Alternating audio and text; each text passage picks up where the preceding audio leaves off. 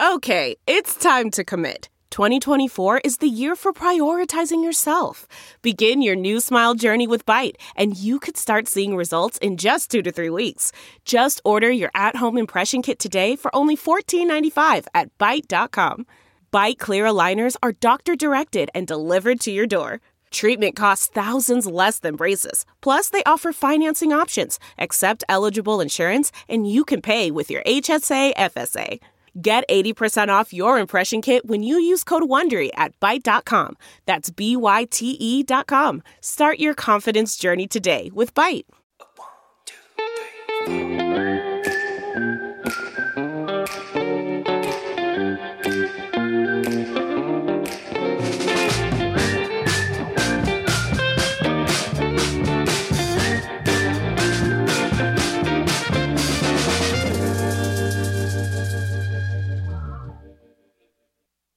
What is up, everybody? Welcome back to episode four of the Schmo Zone. I'm Dave Schmolenson, aka the Schmo. I'm being joined by Helen Sports. more emphasis.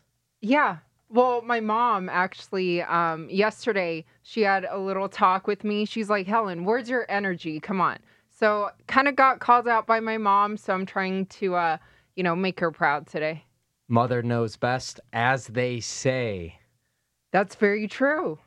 Yeah. Mother's knows best. And this past week or weekend, we were very busy with Tyson Fury, Deontay Wilder. That fight that happened, uh, it was super crazy. And even today, I mean, or yesterday, what Deontay said uh, to, I believe, Yahoo Sports about um, his 40 pound costume kind of weakening his legs. I mean, all this stuff, it's so crazy. I'm kind of curious to hear what your thoughts on everything is. You just went right into it right there, talking about Deontay Wilder, Tyson Fury 2, referencing our friend over at Yahoo Sports, Kevin Iole. Yes. You're talking about the 40 plus pound costume that Deontay Wilder entered the MGM Grand Garden Arena walking in with. Uh, yeah, pretty bizarre excuse. I guess he tried it on the night before. And um, look, at the end of the day, the better man won that night.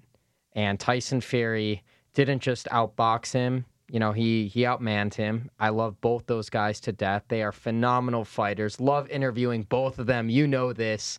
Love Deontay. They love you too. They can't. I can't wait for the trilogy. They will have that trilogy match. I know they'll have that trilogy match. But the better man won Saturday evening. Got to tip your cap off to the Gypsy King, Tyson Fury.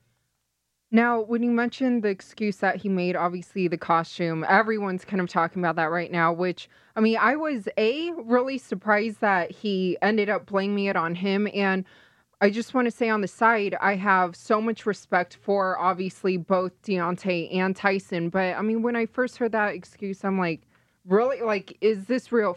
40 pounds? If it was maybe 400 pounds, I'd be like, damn, like, okay. But a 40 pound In the, in their first fight, Yeah. Deontay weighed 212 pounds. He put on 19 pounds for this second fight, weighing over 230 pounds.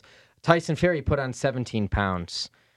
What people don't realize is when I look at Deontay, it's, you know, he might have been a little bit more top heavy. You know, he didn't have the same legs as he normally does. And he generates that punching power from his legs, which a lot of people don't realize. They just think, you know, he's got this unbelievable wild punch. You know, he doesn't have strong legs. No, he gets that punching power from those legs and he unloads. And he's got that most lethal right hand I've seen. And look, Tyson Fury, uh, got to tip your cap off to him. You know, he outbullied the bully. He went right in there from the onset of the first bell, met him in the middle of the ring, and he would not let off of the pressure. By the second round, you saw how weak Deontay Wilder was. Those knockdowns, uh, the knockdown in the third round, it was a Tyson Fury that I didn't expect. You know, what he did with Tom Schwarz when he missed like four or five shots in a row, the way he can move it heavyweight, his footwork second to none.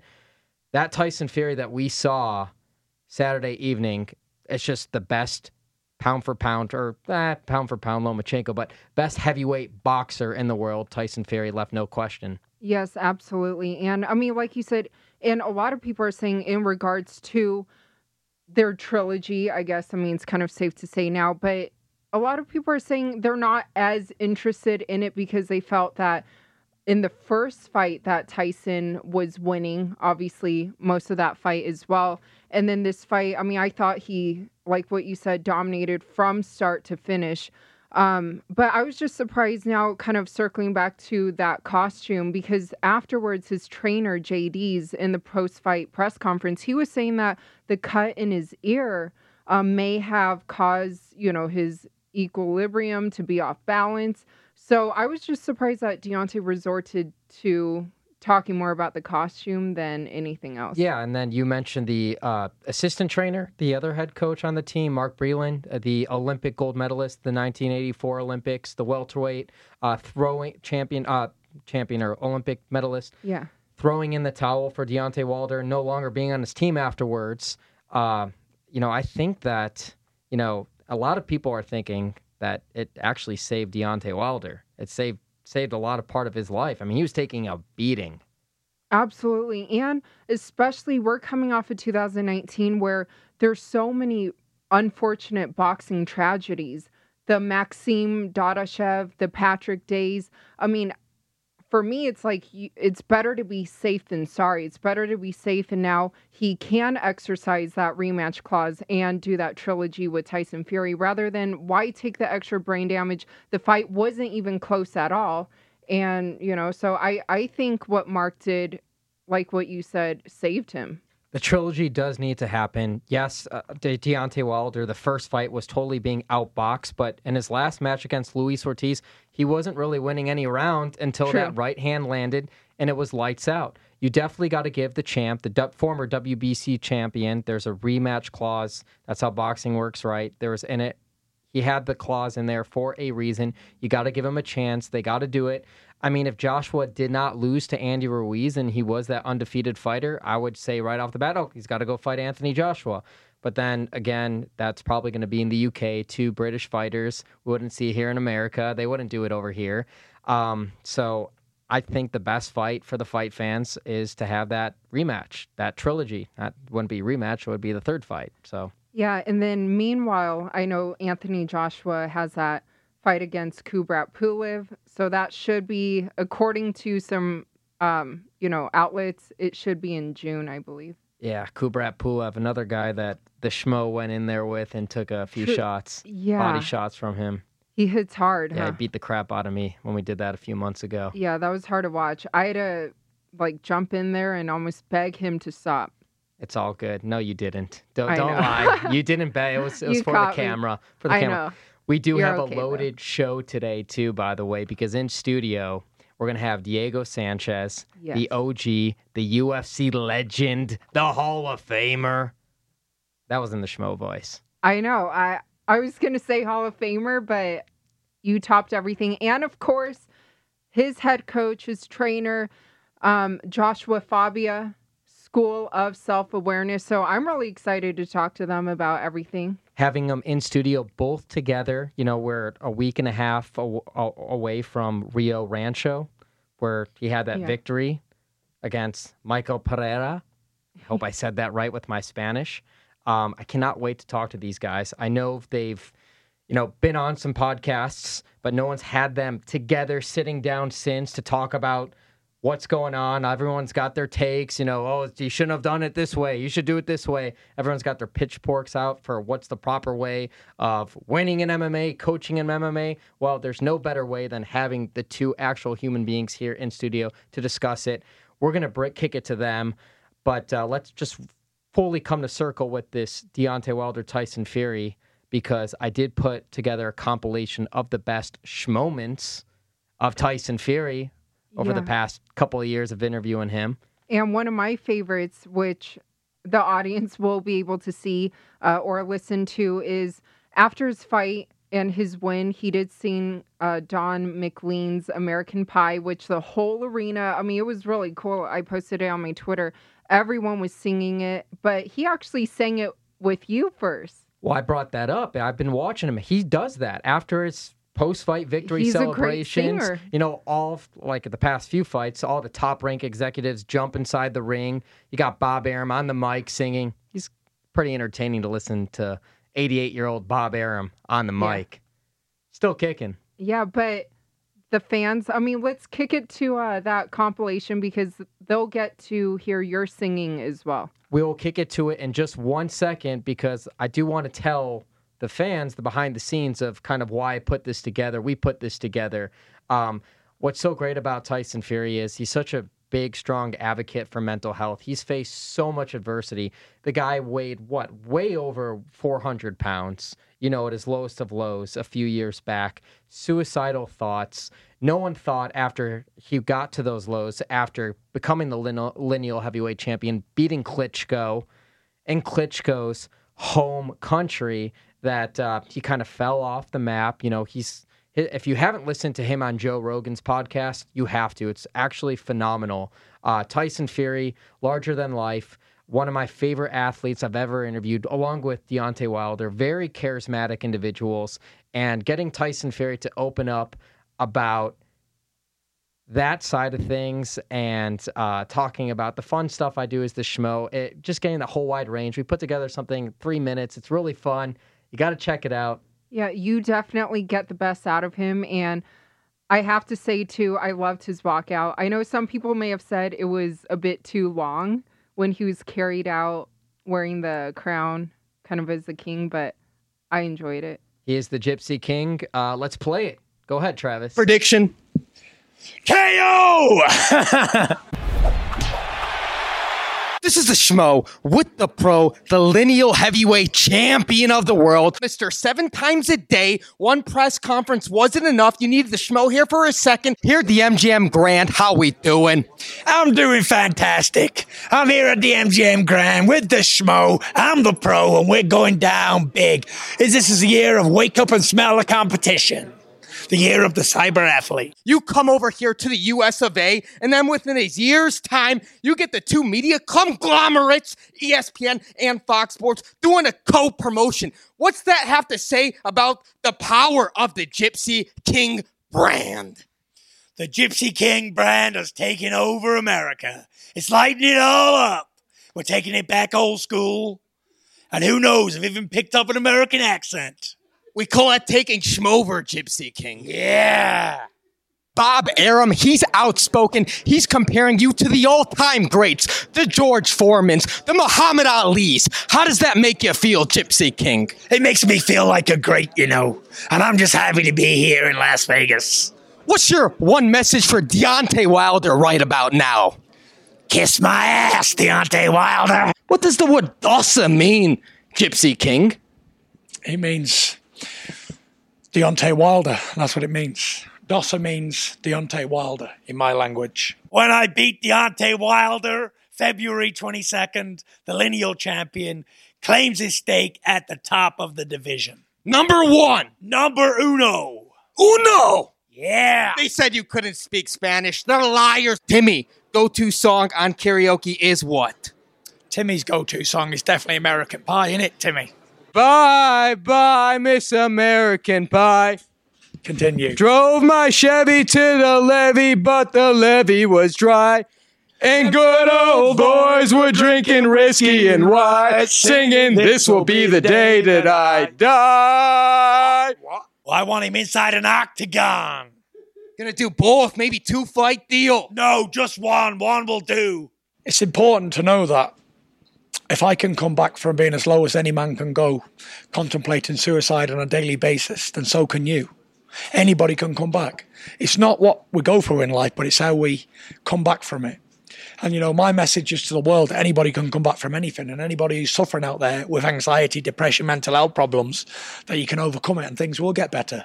Because I'm living proof that it, it can happen. Keep going. Never give up. Never say die. And remember, God loves us all. We're out. Yeah. Do the mic drop. Mic drop.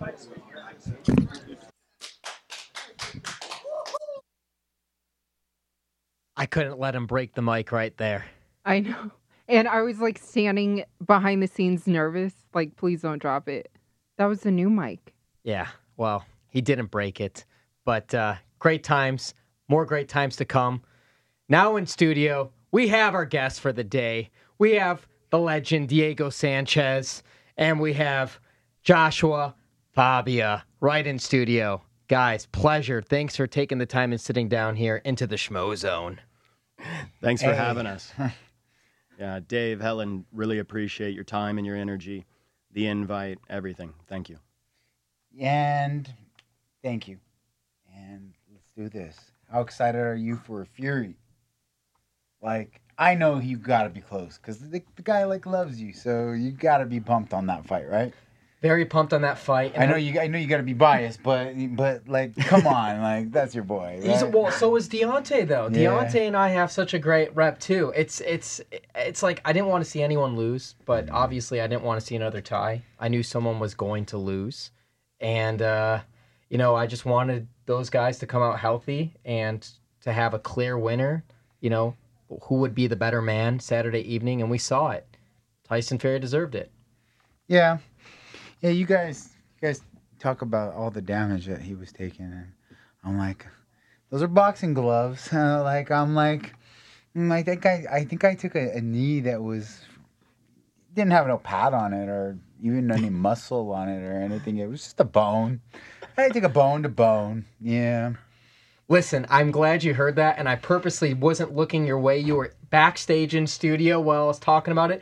I don't think there's a UFC fighter that's taken more shots to the head than you, Diego. You've been in this game longer than everyone. The Ultimate Fighter, season one, going back at it. We well, don't. well, well, don't don't take it away from BJ. He still BJ still got that that award on me. He does, but Dana doesn't want to see him fight again. Dana's not. Are we going to see him have another UFC fight? I know we're going to see you fight again in the UFC, but I don't know if we're going to see BJ Penn fight again in the UFC. That's unclear right now. Yeah, a lot of things are unclear, and um, I wish that that they'd give him another fight uh, because I'll go out on on the record right now, and and for my friend, you know, who people were like, oh, he's just being a drunk and and fighting in, bars, and, and and that was not the case at all. He he he got into an engagement with one of his good friends who's a huge guy, you know, walks around like 220, big Hawaiian guy. Got drunk. It was his friend. BJ was in, engaging in in go ahead and hit me, you know, like what you gonna do? Hit me, you know. This is like, you know, Hawaiian pride stuff like between friends and and and homeboy freaking cracked him with the overhand right like from hell. Like freaking, it doesn't matter who you are. You get hit with that 220 pounds of solid mass in, with rotation and power. Like BJ wasn't ready for it. The guy, the guy took it, it, it put him down. BJ, by the time he popped up and realized what happened, probably had a concussion.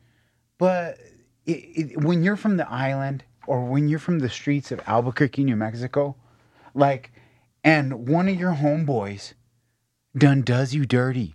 Mm-hmm. And, and and does you dirty and he's your homeboy. So this is not like I'm gonna sue you. I'm gonna sue you. No, this is your homeboy and he done dirt you did you dirty and, and you know on, on your own score on your own turf like like and you a legend you done proved your your your your legendary you the ex champ you know like you are the king of the king of the islands. And and and one of your homeboys did you like this? Trust me. Yeah when you get back up they're gonna be like are you okay? They, they take him okay yeah what what the bj's in the back what the, what the fuck just happened? Like oh yeah you know homeboy um homeboy got you with the cheap shot man. Fucking knocked you out. Like you you don't understand like the type of level of pride that in someone like bj penn from the islands you know?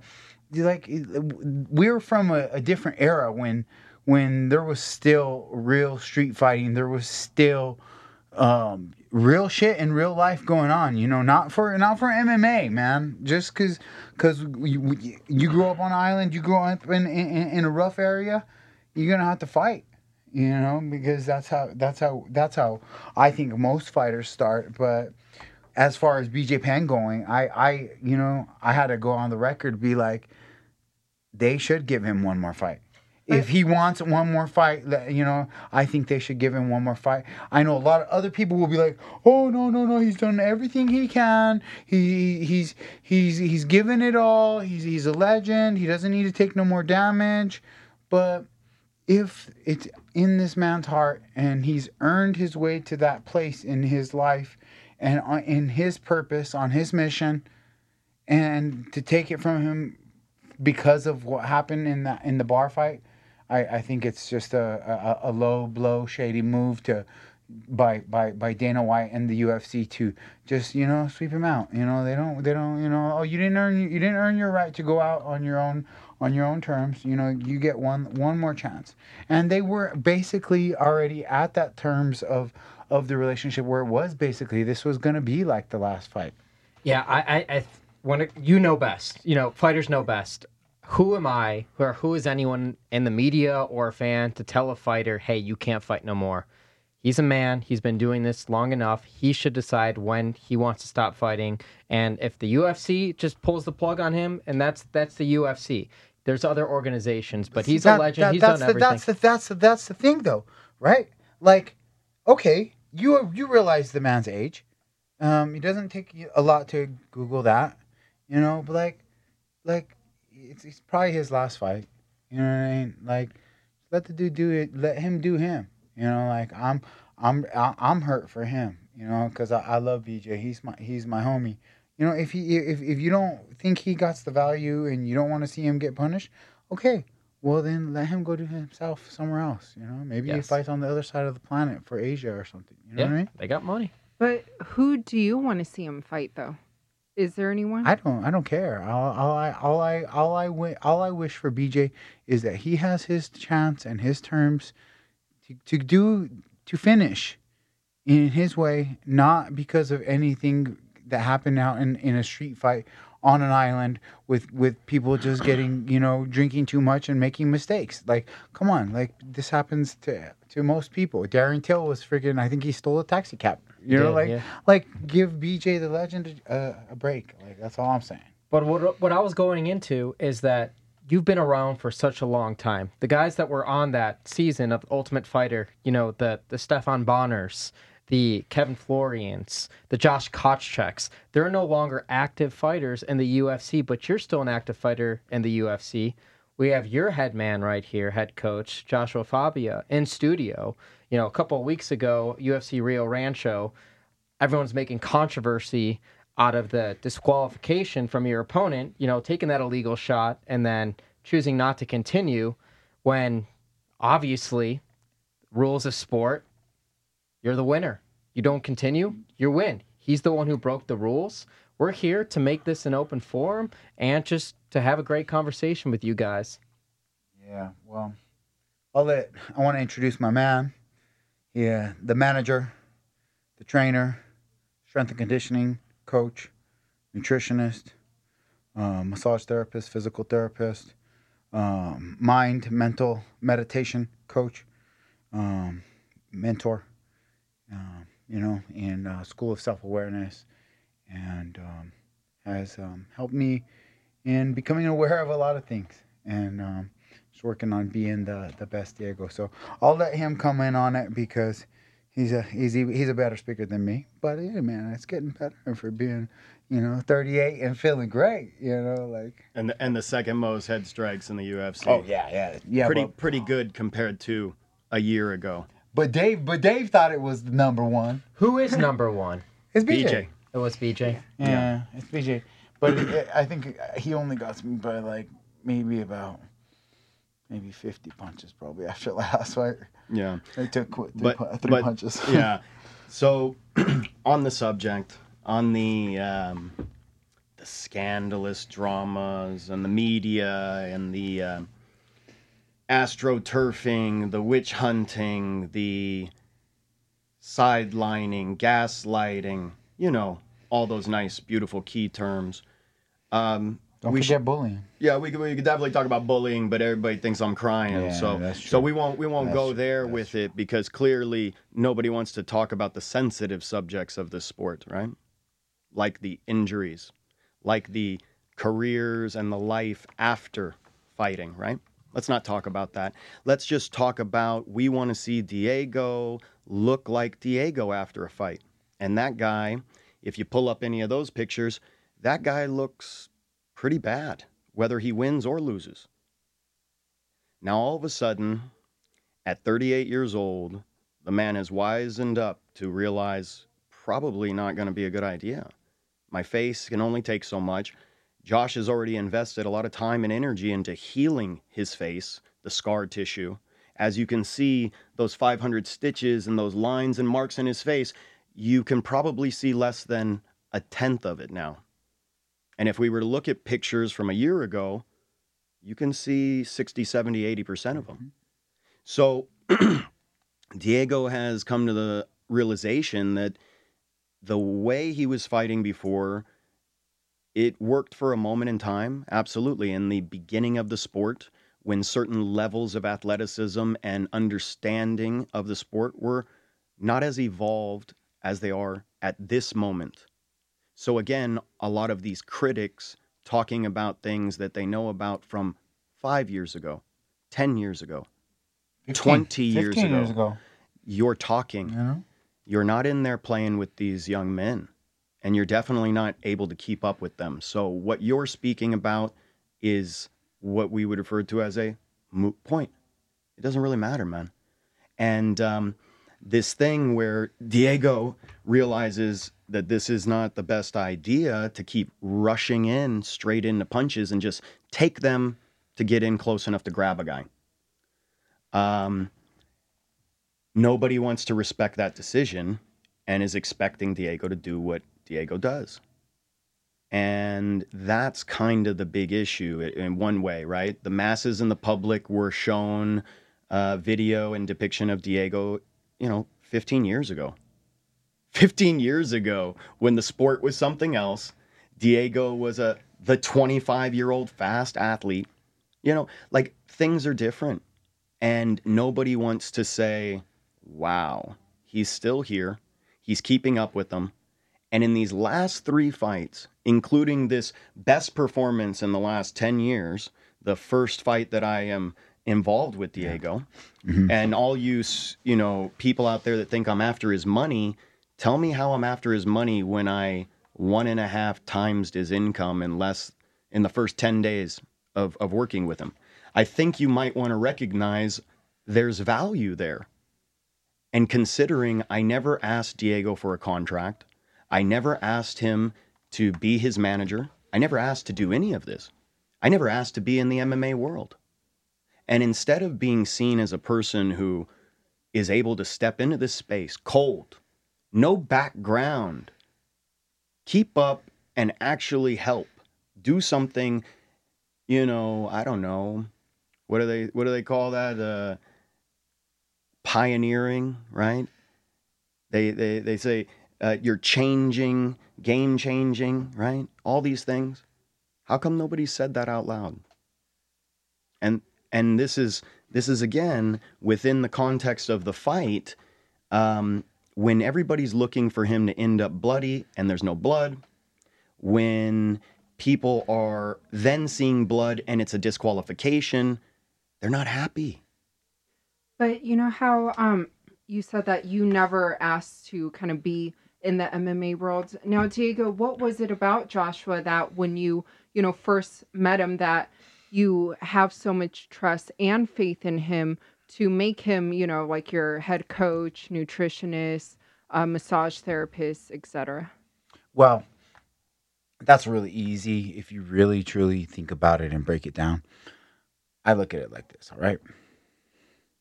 You have to have humility to um, be adaptive in life, all right? You have to humble yourself no matter who you are, all right? This happened to me in, in, in wrestling season when I was in high school. I went uh, 19 matches in a row when I finally made it to varsity. I went 19 matches in a row and um, and lost every single one. I barely won two matches and got my Letterman jacket. You achieved the achieved the goal, but was I able to adapt? Yes, but I had to go through the humbling, right?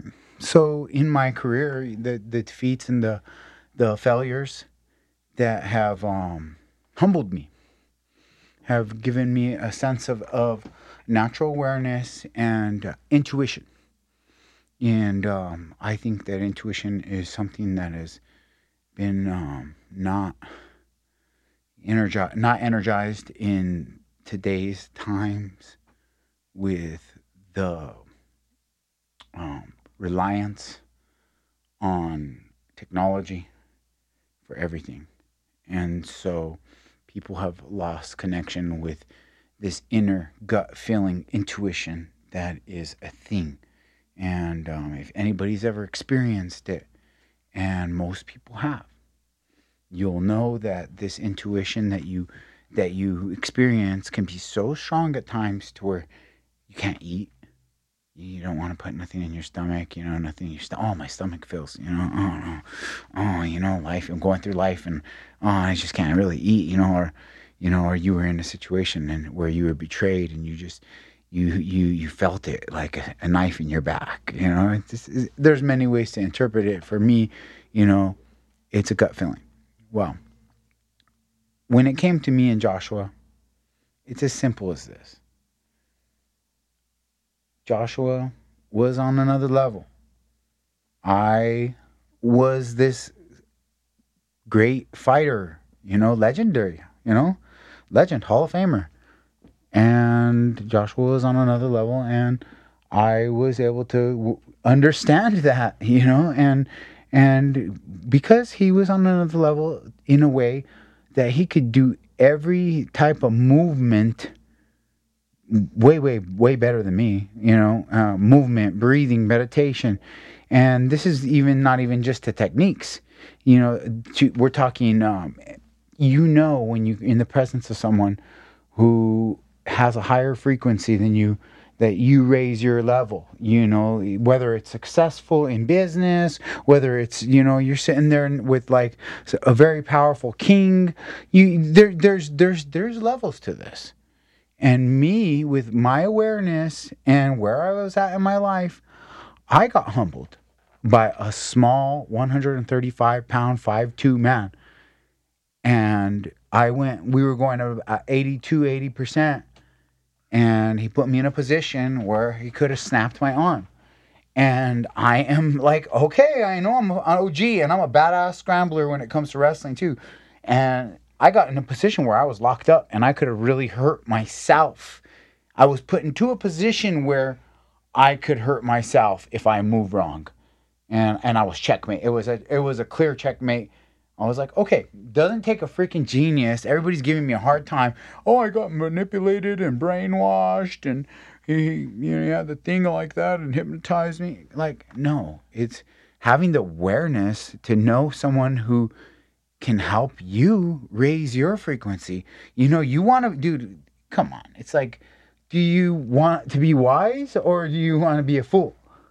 Uh, oh, I think I'll take a full card. Huh? Like, give me my iPod back so I can go get back to my games and, like, you know. Well, I want to get into a couple of things that I know spectators, a lot of fans would would jump on. Is you know at Diego's most recent fight, you know you are the lone corner man. You know a lot of traditional martial artists they have their striking coach, their wrestling coach, their mm-hmm. cutmans and everything. Uh, talk to me about the decision making of being the lone wolf in Diego's corner and kind of how you saw everything going out that evening. Well, first of all, I think we need to recognize that I'm a little different. Diego's a little different. And the fact of the matter is, if I'm already doing so many things, Diego feels that uh, it's probably not hard for this guy since since he's telling you how much I'm capable of doing it didn't seem like it was a big deal to ask Josh to carry a stool, a bucket, hold ice, and give counsel under the pressure of an audience and a stage. He knew that I could handle that. That's why. And and and we never discussed it. It was never some major decision. There's no need for anyone else because they were not there during the camp. I'm doing the no, whole no, camp no myself. One, no one um yeah, no one, no one earned the spot. Yeah, mm-hmm. like you know. No, like, but hold on, hold on. Listen, to what he just said. Earned the spot has nothing to do with earned the spot. Do you need to occupy space yeah. in that moment when only one person can speak at a time, And why do we need to distract this person and add pressure? And I don't know if you're able to see what's going on in a ring there, but the UFC provides the cut man. Okay? So now we already have other people floating around. You got camera guys all up in your face. We really need an extra two guys. I mean, I'm just going to tell you right now. I'm just going to tell you right now. Is this this is going to give you the sum up of why we don't do this. Neither one of you are fighters. I just want you to relax and stay right there. Watch what happens. How do you feel? You feel good? You feel like you can you're going to feel good about performing? None of this feels good. Does this feel good? It's pressure and there's no need for that. And that's kind of the point is it's a moment to collect the person, bring them back to focus and give them a direction and allow them to feel confident confident in making that next decision. But In, in me making the next, in me making the decision. It's my career. I'm the motherfucking fighter. Like, it's my decision. Like, I gotta go out there and make those crucial decisions. And if you know what, if I don't and I mistake, make a mistake, you know what? Oh man, I'm I'm a human being.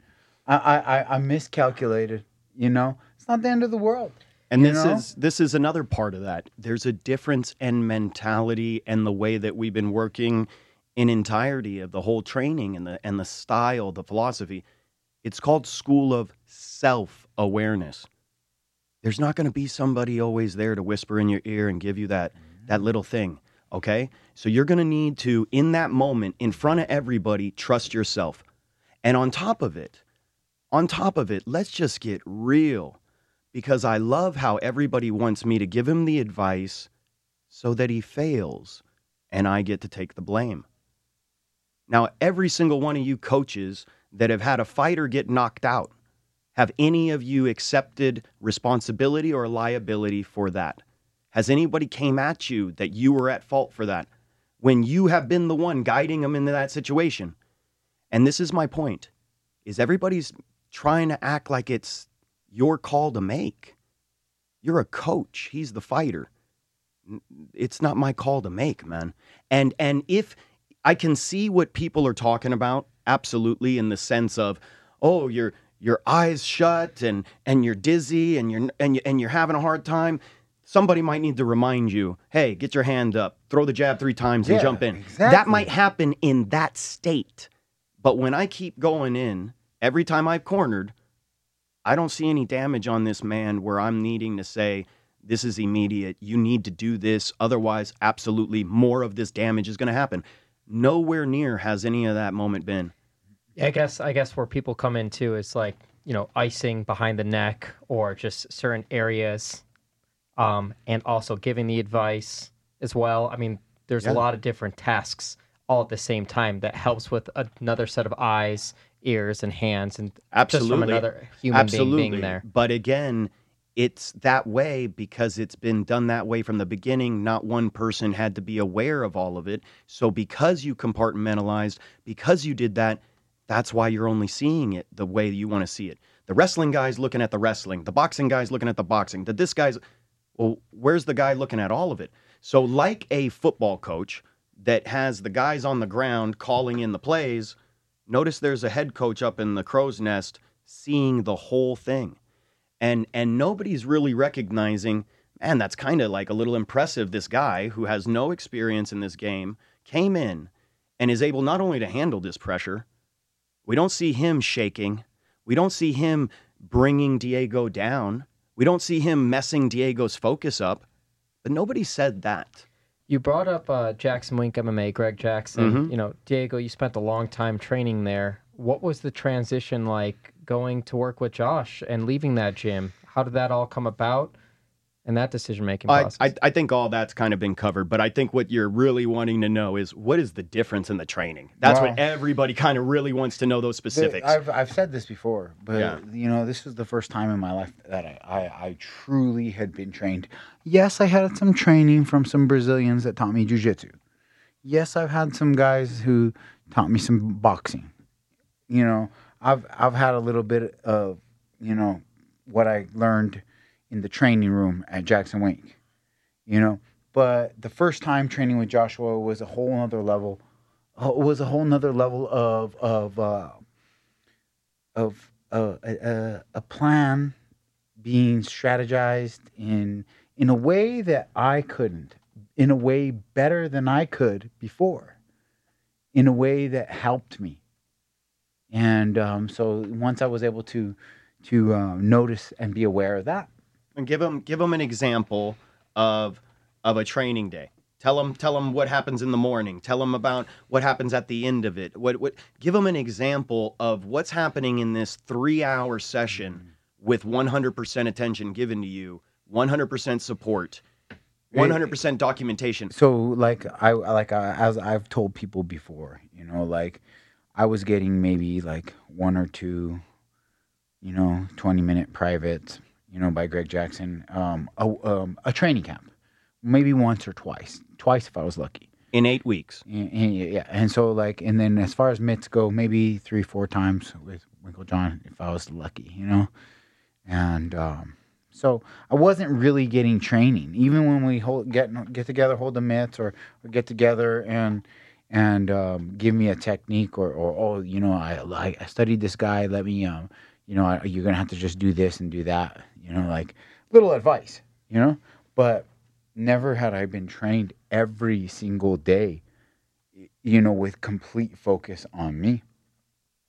Um, this starts in the morning, you know, picking me up, taking me to the boxing gym, going through the workouts, trained workouts that are planned, that are fitting to our plan, you know, encompassing the time period that we've been given to accomplish our task. And um, just, it goes back to all the way dissecting me. He completely dissected me and and realized, man, you know, there's a freaking reason why your eyes getting, you know, your eyes getting lazy. You you you you you're taking taking these shots. The, the way that you're moving, the way that your body is is positioned, is not in, not correct. And so when I realized all of these things that could be improved by the person who was showing me, okay, look, you, you need to improve because you can't move like that. And and um, But but hold on. Am I just saying that or am I proving it to you? See, that's the difference. Everybody thinks that I'm just saying it. No, no, no, no, no. I don't ask for your respect. I will earn it. So here's a man who's thinking that, oh, I I know what I'm doing. My abilities are high. Oh, what are you talking about? My guard's good. And then I slap the shit out of you three times and your face goes down and you're like, okay, I don't know how I got slapped three times maybe I don't have a good guard. Maybe th- what he's saying is absolutely true. Maybe my face is pointed at the ground. Maybe I am acting like an animal. And if I don't go into a rage to win, I don't win. And this might be why I'm beating the shit out of my friends in fucking practice and why nobody wants to train with me at Jackson Wink. This is why, because that's the way that they're allowing him to have a function space that only you get to win when you go to the level past the other person. But we were just playing, man. We were just sparring. But um, do you think that as far as the criticism that you feel you're receiving, Mhm. and earlier I noticed that you mentioned, you know, obviously not much experience getting into MMA. Do you think that may be a reason that people are just thinking, you know, like his athletic, um, what's his athletic experience and background? Yeah, I mean, anybody can say to me, What is your background? What is your experience? My question is, What can you do today? And I'm 38 years old. And if I can do this stuff and I can keep up with people that train all day, take supplements, have every advantage, giving up 30, 40 pounds and a foot of height, you might think that I might know what I'm doing. And the fact that you don't want to see it is why you might be getting humbled, why the awareness alone might hurt, because you've ignored these lessons and you've been arrogant. You But see? oh, And like- and so so when when somebody's saying, "What did you do in this field?" It's also not recognizing this is a specific place created just for that. Well, what's And- interesting to me too is the fighters obviously, even a couple weeks ago at the PI, still had the wherewithal to listen to you. I know there's that story that came out about Emil Meek talking Mhm. about the knife and everything. too, Absolutely. but he still had to agree to get inside the octagon or on the mats with you guys in the Not, in the first not- place. not even have- agree, sir. He asked. He Mm-hmm. fucking begged. And that's the thing where it's really insulting to bring just, up. just just like Luke Thomas did yeah, yeah, too. but hold on, hold on. Exactly. And Ariel. Yeah, yeah, everyone, exactly. all of 'em. Exactly. But I'm on a media campaign, right? Mm. You see, this is that spin. So here's here's what's happening. Okay, we um we're training at the PI again. Interesting that that's not mentioned in the broadcast. It's interesting it's not mentioned in the broadcast that we trained with Tristan Connelly, the guy that just beat our opponent. You know, if you say that, it might make me sound like an actually good, nice coach. Might actually sound like I know what I'm doing. Uh, but you know, when the UFC makes sure not to say that, but yet after the fight, this information comes out. Very interesting. And now hold on. So Emil says, I chased him with a knife and I had him locked in an octagon. But yet I have video proof the octagon is open. You begged to come train with us. And instead of saying the truth of, hey, yeah, actually, uh, we trained with Diego, we did Shark Tank with him, disadvantaged. I was starting out having his back over and over on drills, and he was owning me. So his grappling is on point, his conditioning is on point. Judging these weird drills might be because that's what you wanted to talk about. You didn't want to talk about that Diego was manhandling you. And you guys were fresh. He's a week, a month ahead of you in, in in in fight time. Like all this shit ain't being said. Just like it's interesting the article about the three anonymous people talking about this this neck crank that I'm uh, putting on the referee and one of the commissioners. It's very interesting that comes out now by anonymous people when I can show you there's only six of us. So one, two, the other four people, I can show you who they are. They're not anonymous. So, how and why are you putting out this information? That's what's really interesting.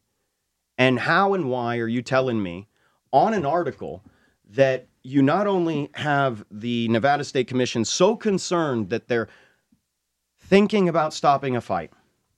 Yeah. No, no, hold on, hold on. They're, they're so concerned, they're thinking about stopping the fight. But here comes Chiesa in an article, and it's just laughable. Now, if it's so fucking laughable, you tell me why the Nevada State Commission is warning your ass about what's going on. Doesn't that sound fishy? Doesn't that sound a little fucked up before a fight? 40 minutes before the fight, you're going to go tell the opponent what's going on? Let's not even mention the shit talk about burning incense. How do you know what I'm doing? How the fuck do you know what I'm doing in my warm up room? Well, that might be because I'm the only coach and I'm being pulled out of the fucking warm up room four times. So that's called leaning on me. Oh, shit. And when Diego's been on Media Week and for a month talking about how this is my only coach, my only guy, pretty fucking obvious what you're doing. Now, again, the article comes out and says something about Q tips up the nose. Well, that's bullshit. I can show you footage of the video of the commissioner, you know, being in awe and blown away that I have oiled up my finger and I'm using it up his nose to open up his airway because of the stents in his nose are broke. And when the doctors and everybody comes to inspect my hemp oil and my peppermint oil and make a huge deal about it, I'm the one looking at the doctor saying, What's the problem? You don't know how to do this or what? And if you don't know how to do this and you're a fucking doctor, why are you even back here talking about what fighters need, man? If you don't know that if somebody's nose is busted up, that you're going to need to immediately open up this airway, and it just so happens we're about to perform with a guy that's been training at the UFC PI the whole camp to get ready to beat Diego, and I'm not allowed to open up his airway. And see, this is what I mean is so I open up his airway, there's a problem. I'm blessing the space with incense, but nobody realizes that there's not one holy space that you know of that isn't cleaned with incense. So you go to church and there's incense. You go to temple, there's incense. You go everywhere, there's incense. But the man is about ready to put himself in potential danger, and we're about to pray and clean the space. And this is now religious. And we are from New Mexico, one of the only states to allow Native American indigenous religious practice. And now my religious rights are being infringed upon. And, and Michael Chiesa gets to know about it because it's that big of a deal. What I'm doing in our room for Diego, you need to know about. Nobody's talking about that shit. It's like being a zebra in a field of horses because it stands out, it's different. You know, I But- think it's easier for people to talk about what's different because it's not the norm of what's typically going on Absolutely. in MMA culture. Absolutely. But let's talk about this. Uriah Faber is coaching the young Chinese fighter. I can't think of his name. He actually won right before Diego went out. And uh, Uriah was there, and the Chinese um, interpreter and coach, I think, or, or, you know, both the Chinese men saw what I was doing, not a flinch, not a hesitation. So it has to do with culture, has to do with a lot of people not allowing people to just be. And we're already being herded, controlled, leaned on, managed. We already got somebody sitting in the room. We got a commissioner. We got somebody's got to watch him piss before the fight. Like, Jesus, we can't even pray. But whoa, whoa. But if I prayed the way you want me to pray, there's no problem. But have you noticed a difference though in- from state to state with different athletic commissions allowing certain things that goes on in dressing rooms and before fights versus other ones? I, like I you mean, fought Diego, in so many would- different Diego states. would know. I wouldn't. Well, you know, it's it's different everywhere you go. Like it's like some And I think that's an issue some too. places some places are, are but but this is this is this is not anything that it's like oh well we- we had to learn we had to learn that that that religion's okay or like you know what I mean like that's that's a normal thing like why are you gonna why are you gonna stop us from from burning a little incense like like oh like, shut the whole building down Well, hold on, hold on. And this is while Wiz Khalifa's smoking weed down the hallway. But yet, it's a it's a fucking problem. I'm burning some Palo Santo. Like, are you serious? Are you serious? And yet, you got to come in and lean on us again, disrupting us four or five times before the fight. Yeah, I think kind of like what David said, kind of being like a zebra in horses. But um, I kind of wanted to circle back to because I had a follow up question. Absolutely, yeah. Um, just about you know when I was talking to you about like the criticism and experience. I was on your website and I noticed Mm-hmm. that it said um, obviously that you've had years as a successful athlete yourself. Mhm. So I just wanted to kind of you know get to know you more and have you maybe elaborate more on that. So if the fans yeah, and yeah, viewers yeah, may absolutely, not know. absolutely. Um, in essence, w- the way most people think of sports and the world of participating, you you have the American way of seeing it, man. You have the okay, you went to grade school, middle school, you play the sports here, you go to the. I mean, this is a feeder system, right? You go from this to this to this to this. You're in college, and then maybe pro if you're lucky. Okay. Um, I've been traveling around the world since I was born. I was on the first kindergarten rugby league in Christchurch, New Zealand. I've participated in martial arts my whole life through actual family tradition of understanding things. Like quite a bit different than going to a place and giving them money. I never had to pay for training, and I've never been trained in that way. Do you see now what I mean? And so being five foot two, a hundred and nothing, for me to even compete in the Western level of sports, which I did, I played for football for Dewey Sullivan, the most winningest coach in Oregon history, but I'm not a name dropper. I wrestled for Emery Blackwell, one of the best wrestling coaches in Oregon history, but again, he never even wrestled.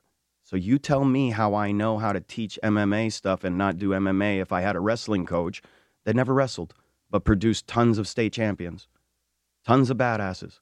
How do you do that? It might be bigger than just the moves, and he might actually groom leadership in the room to allow the athletes to teach. Okay, so you know, then you do every sport because in my life, I didn't have um an easy, good home life to come home to. So all my opportunity to stay out of the house meant I have to play a sport. That is my only option. And if I want to stay out of the house a little longer, we better go to state.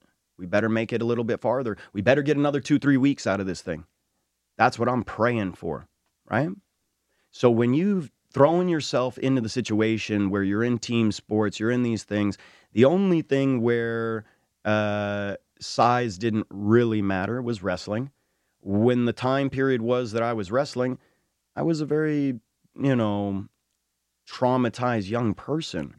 So in reality, you know, instead of wrestling the way that I would as a conscious person today, no, man, I was uh, taking out my aggression on people that came into that space because that was an only space I was allowed to let out some real aggression. So when we're talking about athleticism and these things like yeah man like it's it's not the same thing to just talk about oh i pinned so many people i did this i did that. To me it's yeah obviously i could have pinned more people if i was just uh, not an angry kid and accidentally break a kid's back at reno tournament of champions because i'm looking to try to get a scholarship and i'm scared i don't want to go home. So is it really fair for me to perpetuate more of that in society or maybe um, there's a reason why I'm keeping my mouth shut about real things. Maybe there's a reason why my life is dedicated and showing the light of what I am instead of showing some of that other thing that other people then worship, follow, and continue to do. And so by taking an actual legitimate, responsible decision on what I put out on the internet is why a lot of people are lost. And if you were the one that needed to know what I know and what abilities I have, you would give me time and energy, and I would let you feel and know. And that is what this man gave me, hence why I give him back the only true commodities in life, which is time and energy. And this is why you're seeing the rewards. He, he, you cannot buy this information. It doesn't work that way. It's an investment into yourself. And as you invest in yourself, as like I had to to survive, you end up getting different rewards and abilities. So the biggest thing is most people are not working with what they got. Most of us want to be something we're not. And because of that, we never learn how to deal with what we have. Now, truth, truth, yeah. truth is, I'm five foot nothing. I've been about the same size since I was like 12 years old. Now, let's say you're a basketball player and a tall person, right? Yep. Now we're at the same age, but that person's body after 11 years old is continuously growing. So at 11 years old, I'm doing something and the calculation is getting very tight. Does that make sense? I'm, I'm learning that I can do this. I know I can do it. I trust myself. I believe myself. The same kid that's growing constantly through the rest of high school, right? They go to take that basketball shot. Now, one day they've calibrated it, boom. The next day, you know, next month, they grow. The calibration's off. And now we're dealing with a lot of weird issues of self esteem, fear, anxiety, self doubt. Now we might understand how I understand a little bit more about it since I've been able to be in my body a little longer than most people. Does that make sense? And that longer period of time in all of these things all around the world, not in one culture, one space, one place, constantly proving who I am always being somebody in the room, that's how I know who I am. Gotcha, right. gotcha. No, I appreciate you giving us all yeah. the insight and everything with that. Um, I know I could tell, you know, you've been attacked past couple weeks yeah. in the media. Gotta let all that out. I do want to end Thank the you. podcast though on next steps for Diego. Yeah. You know, I know you have more fights in your contract. When can we expect to see you in the octagon again? When do you want to be in the octagon? And coach, when do you want to see him in the octagon again? Ooh. Well, I feel great, and um, it's man, it's been a, a, busy year, busy year, a lot of stuff going on, and um, to get that pressure just released for a second, you know, it's nice to have a margarita with my coach last night. Spend and, time with your baby girl.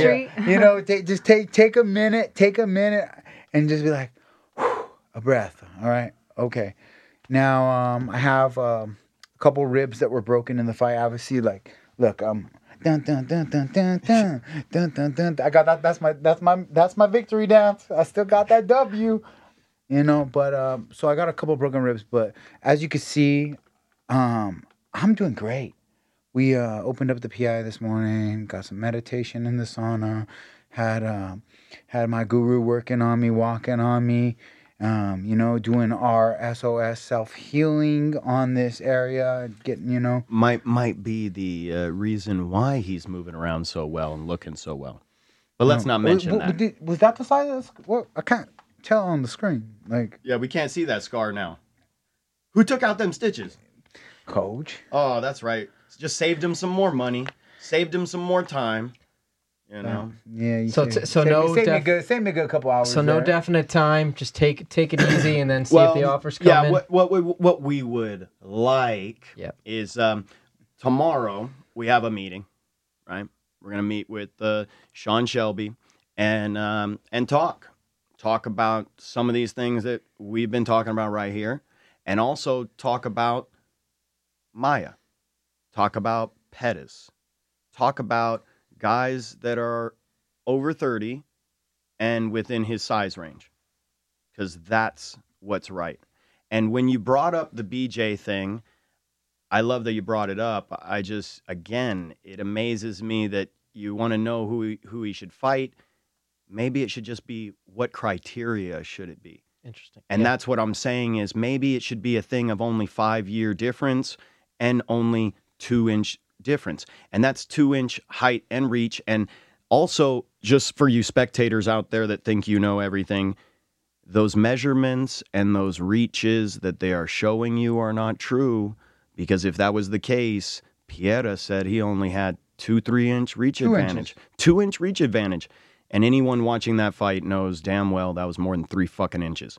So who are we bullshitting and why are we acting like the feats that are happening are not what they are? And this is the truth is if you wanted to beat the shit out of Diego so bad and retire him, why fucking sign a new contract? Should have just let us go. And that's the truth. So the situation is now Diego not only deserves a fair fight, there's no reason to fight if it's not. Because his life doesn't need to be put in jeopardy. He is too valuable. His life after fighting is too valuable. And as someone who has put in the amount of time, energy, and sacrifice for the UFC, I really think he deserves to go out in the light and not be suffocated into the darkness. And we will not go into the darkness quietly. Ride out on that high horse. We really appreciate you guys entering thank the you. Schmozone. My man. Joshua Fabia, Diego Sanchez, Dave. Helen Sports. Yes, thank you guys. Thank you. Thank you. We're out. Real quick.